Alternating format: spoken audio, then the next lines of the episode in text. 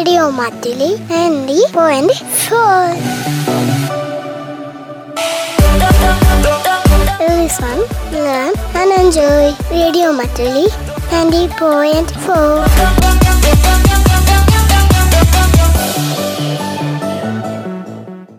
ഇന്നലകളിൽ മിന്നിയതെല്ലാം നൂറഴകോടെ വീണ്ടും വിജയവഴി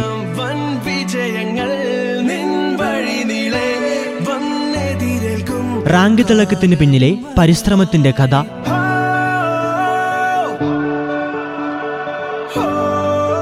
നിർവഹണം പ്രജിഷ രാജേഷ്.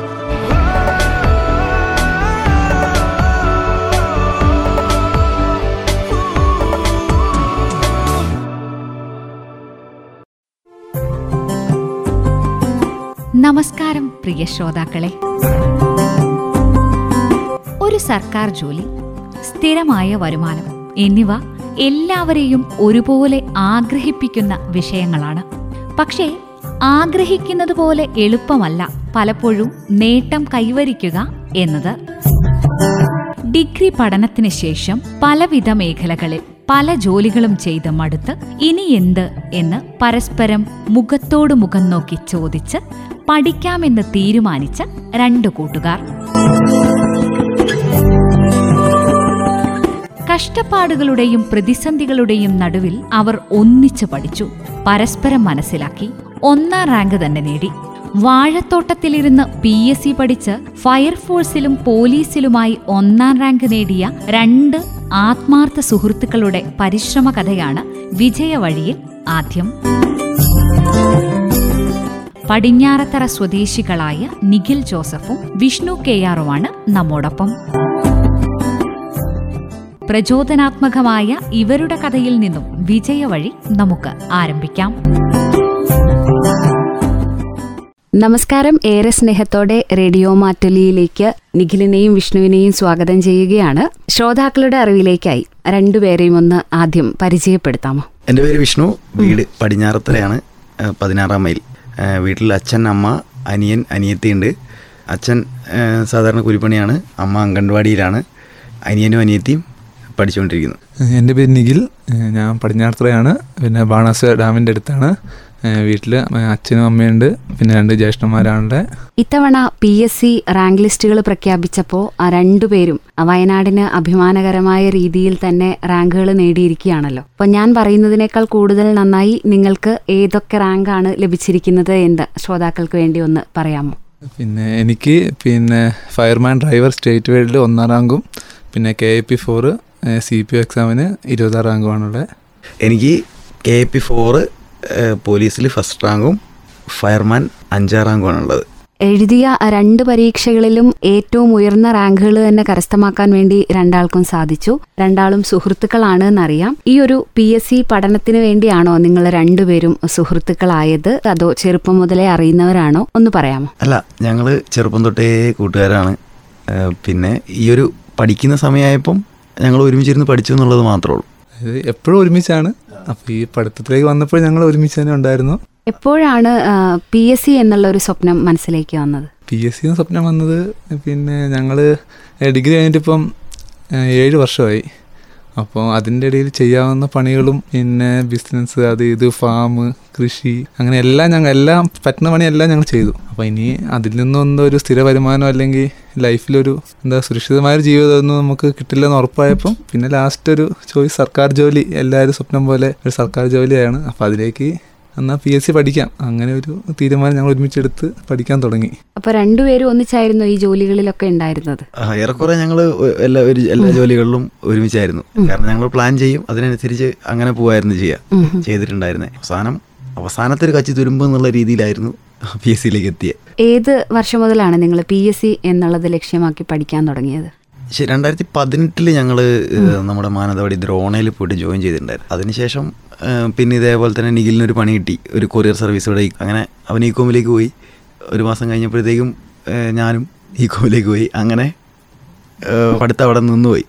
ഫസ്റ്റ് തുടക്കം എന്ന് പറഞ്ഞു കഴിഞ്ഞിട്ടുണ്ടെങ്കിൽ ദ്രോണയായിരുന്നു നമ്മുടെ തുടക്കം. പിന്നെ ഈ രണ്ടായിരത്തി ഇരുപത് അത് ഞങ്ങളൊരു മറ്റേ എന്താ ഈ പിന്നെ ഒരു ബാങ്കിൽ വർക്ക് ചെയ്ത് ചെയ്തിട്ട് പിന്നെ അവിടെ നിന്നാണ് ഞങ്ങൾ ഇറങ്ങുന്നത്. അപ്പോൾ ഇരുപതിൽ ഫ്രഷായിട്ട് ഇപ്പോൾ എല്ലാവരും പറയില്ല ജനുവരി ഒന്ന് തൊട്ട് ന- നമ്മൾ നന്നാവാം. അങ്ങനെ ഫ്രഷായിട്ട് ജനുവരി ഒന്നിന് പഠിക്കാൻ തീരുമാനിച്ചിട്ട് രണ്ടായിരത്തി ഇരുപതിലാണ് ഞങ്ങൾ രണ്ടാമത് പി എസ് സിയിലേക്ക് തിരിച്ചു വരുന്നത് ഇപ്രാവശ്യം ഞങ്ങൾ വന്നതെന്ന് വെച്ചാൽ എന്തായാലും ഒരു ജോലി നേടിയിട്ട് പിന്മാറൂ എന്നുള്ള ഒരു ദൃഢനിശ്ചയത്തോടു കൂടി തന്നെയായിരുന്നു ഇപ്രാവശ്യം വന്നത്. കാരണം ഇനി ചെയ്യാൻ വേറെ പണികളില്ല. എല്ലാ തൊഴിൽ മേഖലകളിലും പരീക്ഷണാർത്ഥം ജോലിയൊക്കെ ചെയ്തതിന് ശേഷമാണ് ഈ ഒരു മേഖലയിലേക്ക് വന്നത്. അപ്പോൾ രണ്ടായിരത്തി പതിനെട്ടിൽ തുടങ്ങിയെന്ന് പറഞ്ഞല്ലോ ആ സമയത്ത് നിങ്ങൾ ഈ ഒരു പി എസ് സിയെ സീരിയസ് ആയി കണ്ടിരുന്നോ? സീരിയസ് ആയിട്ട് തന്നെ കണ്ടിരുന്നു പക്ഷെ ഞങ്ങൾക്ക് അതിലേക്ക് അങ്ങ് എത്തിപ്പെടാൻ കഴിഞ്ഞില്ല. നമുക്ക് കറക്റ്റ് ഒരു ഡയറക്ഷൻ ഉണ്ടായിരുന്നില്ല അങ്ങനത്തെ കുറച്ച് കുറച്ച് പ്രശ്നങ്ങളൊക്കെ ഉണ്ടായിരുന്നു. പിന്നെ പൈസ വേണമല്ലോ അപ്പോ പണി കിട്ടുമ്പോൾ അങ്ങനെ അങ്ങ് പോകും. മറ്റു പല ജോലികളിലേക്കും വീണ്ടും ഇറങ്ങി. അപ്പൊ രണ്ടായിരത്തി ഇരുപതിലാണ് പി എസ് സി സീരിയസ് ആയിട്ട് ഇനി ഒരു ഗവൺമെന്റ് ജോലി എന്നുള്ളത് വെച്ച് മറ്റെല്ലാം ഉപേക്ഷിച്ച് പഠിക്കാൻ തുടങ്ങിയത്. അപ്പം നമ്മളെയൊക്കെ സംബന്ധിച്ചിടത്തോളം രണ്ടായിരത്തി ഇരുപതാണ് അപ്രതീക്ഷിതമായിട്ട് കോവിഡ് മഹാമാരി നമ്മളുടെ ജീവിതത്തിലേക്ക് കടന്നു വരുന്നത്. എങ്ങനെയാണ് ഈ ഒരു എല്ലാ മേഖലകളും പരീക്ഷകൾ നടക്കുന്ന മേഖലകളാണെങ്കിലും തൊഴിൽ മേഖലയാണെങ്കിലും എല്ലാ ലോകത്തിലെ എല്ലാ മേഖലയും ഒരു സ്തംഭനാവസ്ഥയിലായിരുന്നല്ലോ. അപ്പം എങ്ങനെയാണ് ഈ ഒരു കോവിഡ് കാലം നിങ്ങൾ മറികടന്നത്? ആ സമയത്ത് നിങ്ങൾ പഠിക്കുമായിരുന്നോ അതോ പരീക്ഷ എഴുതിയിരുന്നുവോ? പക്ഷേ ഈ കോഴിക്കാട് വരികയാണെങ്കിൽ ഞങ്ങൾക്ക് അനുഗ്രഹമായിരുന്നു. ഇനി വൈദ്യം കൽപ്പിച്ചതും പാൽ രോഗി ഇച്ഛിച്ചതും പാലെന്ന് പറഞ്ഞ പോലെയായിരുന്നു. ഞങ്ങൾ ആദ്യം പഠിത്തം തുടങ്ങിയത് ഞങ്ങളൊരു കൂട്ടുകാരന്റെ വാഴത്തോടത്ത് ഷെഡ് അടിച്ചിട്ടാണ്. അതൊന്നും അതിന് കാരണം എന്ന് വെച്ച് കഴിഞ്ഞാൽ ഞങ്ങൾക്ക് പിന്നെ റൂം എടുത്ത് വീട്ടിൽ നിന്ന് മാറി നിന്ന് പഠിക്കണം. വീട്ടിൽ നിന്ന് കഴിഞ്ഞാൽ എന്തായാലും എന്തേലൊക്കെ ആരെങ്കിലും വരുമോ അല്ലെങ്കിൽ ചെറിയ പണികളോ? എന്തേലും മുഴുവൻ ടൈം നമുക്ക് പഠിക്കാൻ പറ്റത്തില്ലല്ലോ. അപ്പം ഞങ്ങൾ എന്താക്കി? വീട്ടിൽ നിന്ന് മാറി നിൽക്കാം. പക്ഷേ നമുക്കൊരു വാടക ആയിട്ടോ കൊടുക്കാനോ പൈസയില്ല. പൈസ വേണമെങ്കിൽ ഞങ്ങൾ പണിക്ക് വേണം അപ്പോൾ അങ്ങനെ ഒന്നും പറ്റാത്തൊരു സ്ഥലം എന്ന് വെച്ചാൽ അങ്ങനെ ഒരു കൂട്ടുകാരൻ ഒരു വാഴത്തോട്ടം കിട്ടി. അങ്ങനെ ഞങ്ങൾ അവിടെ പോയി ചെറിയ ഷെഡ് അടിച്ച് ഞങ്ങൾ രണ്ടാളും കൂടെ അവിടെ ഇരുന്ന് തുടങ്ങി. രണ്ട് മാസത്തോളം ഞങ്ങൾ മൊത്തം അവിടെ തന്നെയായിരുന്നു. അതിനുശേഷമാണ് കൊറോണ വരുന്നത്. കൊറോണ വന്നു കഴിഞ്ഞപ്പം ഞങ്ങൾക്ക് പിന്നെ അവിടെ നിന്ന് പോരേണ്ടി വന്നു. ലോക്ക്ഡൗൺ ആയല്ലോ. പിന്നെ ഞങ്ങൾ വീട്ടിൽ വന്നിരുന്നാലും പിന്നെ വേറെ എവിടെയും പോകാൻ പറ്റില്ല. ലോക്ക്ഡൗൺ ആണ്. പുറത്ത് പോകാൻ പറ്റില്ല.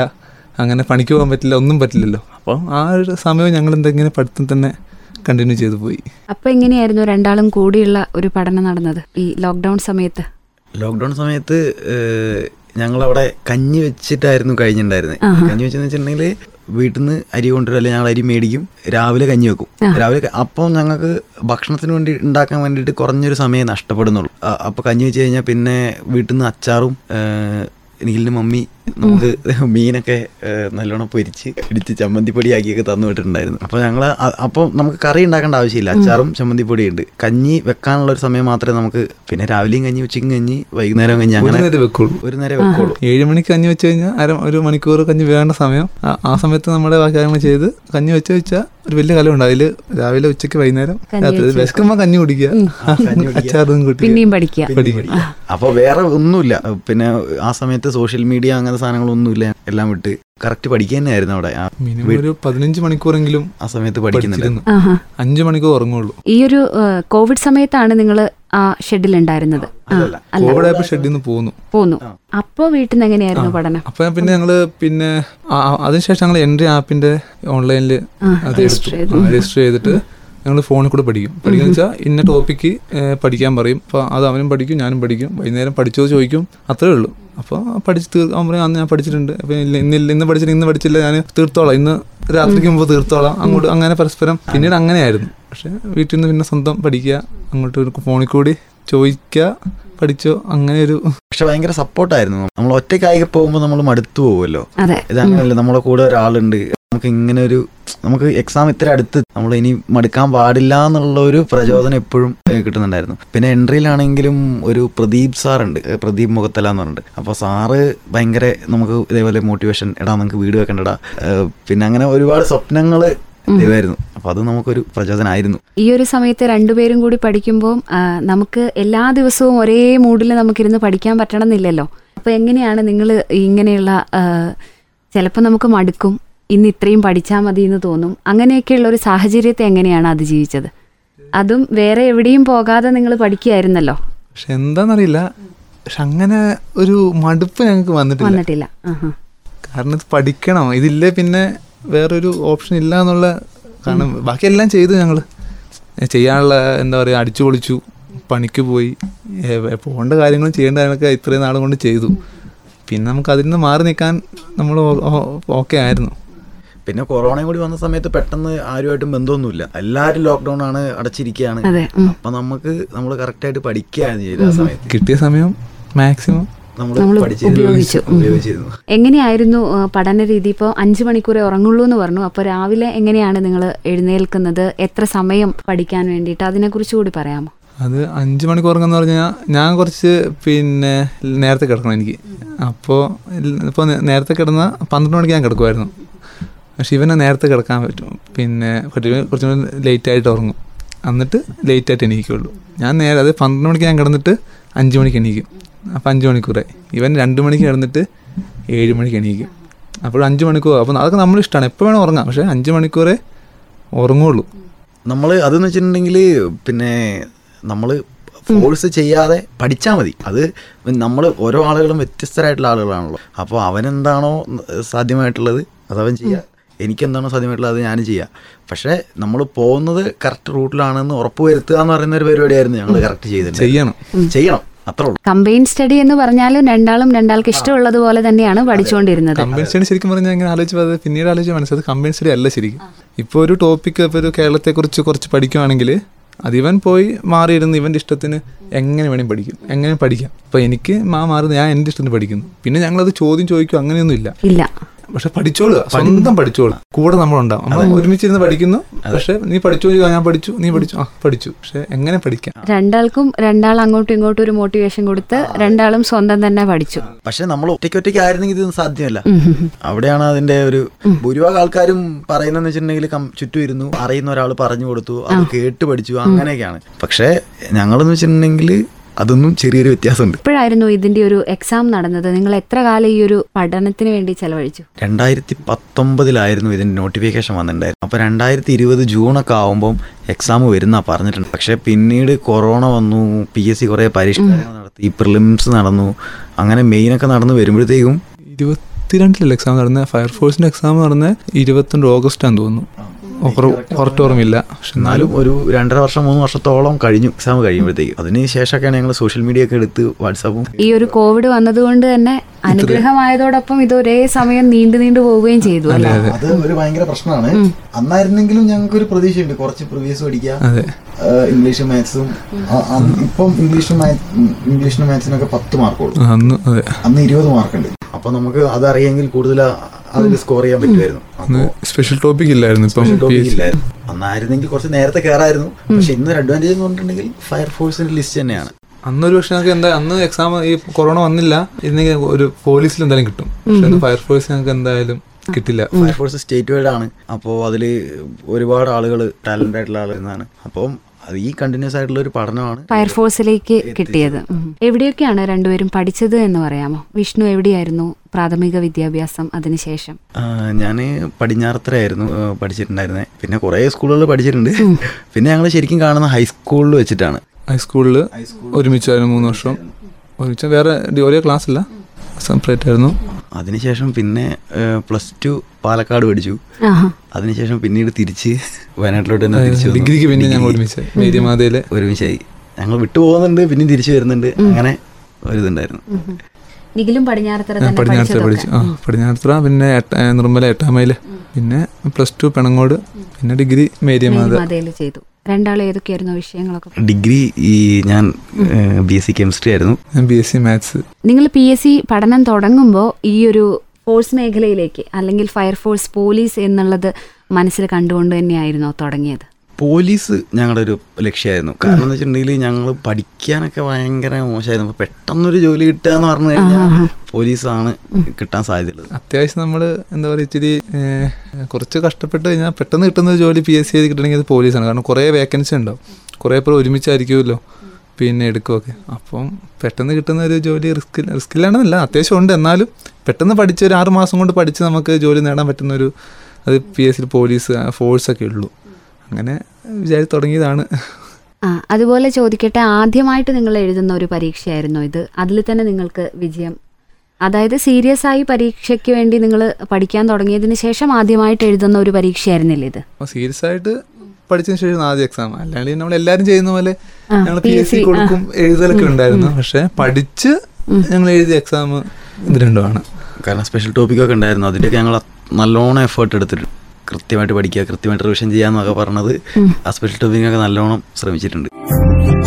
നിഖിലിന്റെയും വിഷ്ണുവിന്റെയും പി എസ് സി പഠന പ്രയാണത്തിൽ രസകരമായ അനുഭവങ്ങളും പഠനരീതികളും ഇനിയുമുണ്ട്.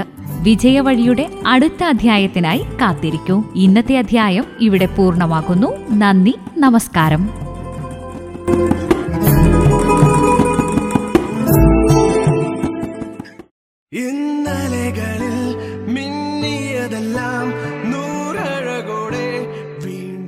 വിജയവഴി.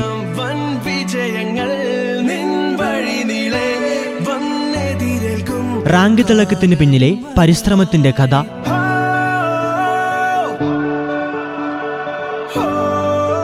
നിർവഹണം പ്രജിഷ രാജേഷ്.